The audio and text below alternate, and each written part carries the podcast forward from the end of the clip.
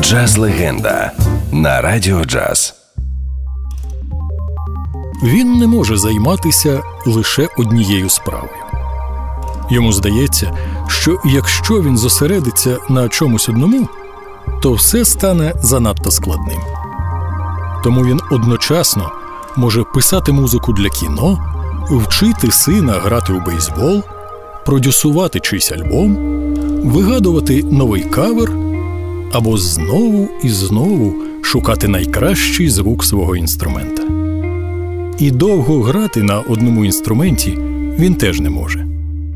Це може бути і рояль, і блок флейта, як у дитинстві, чи кларнет, як у юності, чи його улюблений бас, а може саксофон, а може бас-кларнет. І грати в одному стилі він теж не може. Зранку фанк, в обід ф'южн, увечері R&B, а вночі соул. І він не може просто грати в одному клубі фанк чи диско на своїй бас-гітарі своїм особливим звуком. Він знає ноти і швидко на слух підбирає будь-які мелодії. Тому в ролі сесійного музиканта грає на телевізійному шоу Saturday Night Live і допомагає у концертах і в студії Лютору Вандросу, Гроверу Вашингтону Молодшому, Роберті Флек, Девіду Сенборну, Стіву Геду. Йому страшенно подобається робити декілька справ одночасно. І він постійно прагне ще і ще роботи.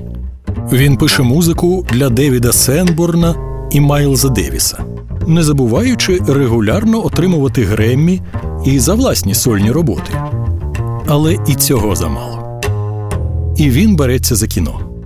Тому що в кіно він може писати музику в різних жанрах, не обмежуючи себе нічим крім дедлайнів. Але і цього замало. Концерти, турне і фестивалі, а між ними нескінченні переїзди і перельоти. І тут йому шкода часу і власного життя. Саме в дорозі він пише нову музику. Його звичайний день удома це студія, хатні справи, студія, час із дітьми, студія, час із дружиною і знову студія. І у цьому житті завжди є радість і безліч ідей, які для нього всюди, у Бетховені, якого слухає його син, або у хіп-хопі, який слухають його донечки. І він обов'язково здивує нас завтра, тому що не збирається зупинятися. Батьки назвали його Вільям Генрі Маркус, а ми називаємо його легендарний Маркус Міллер.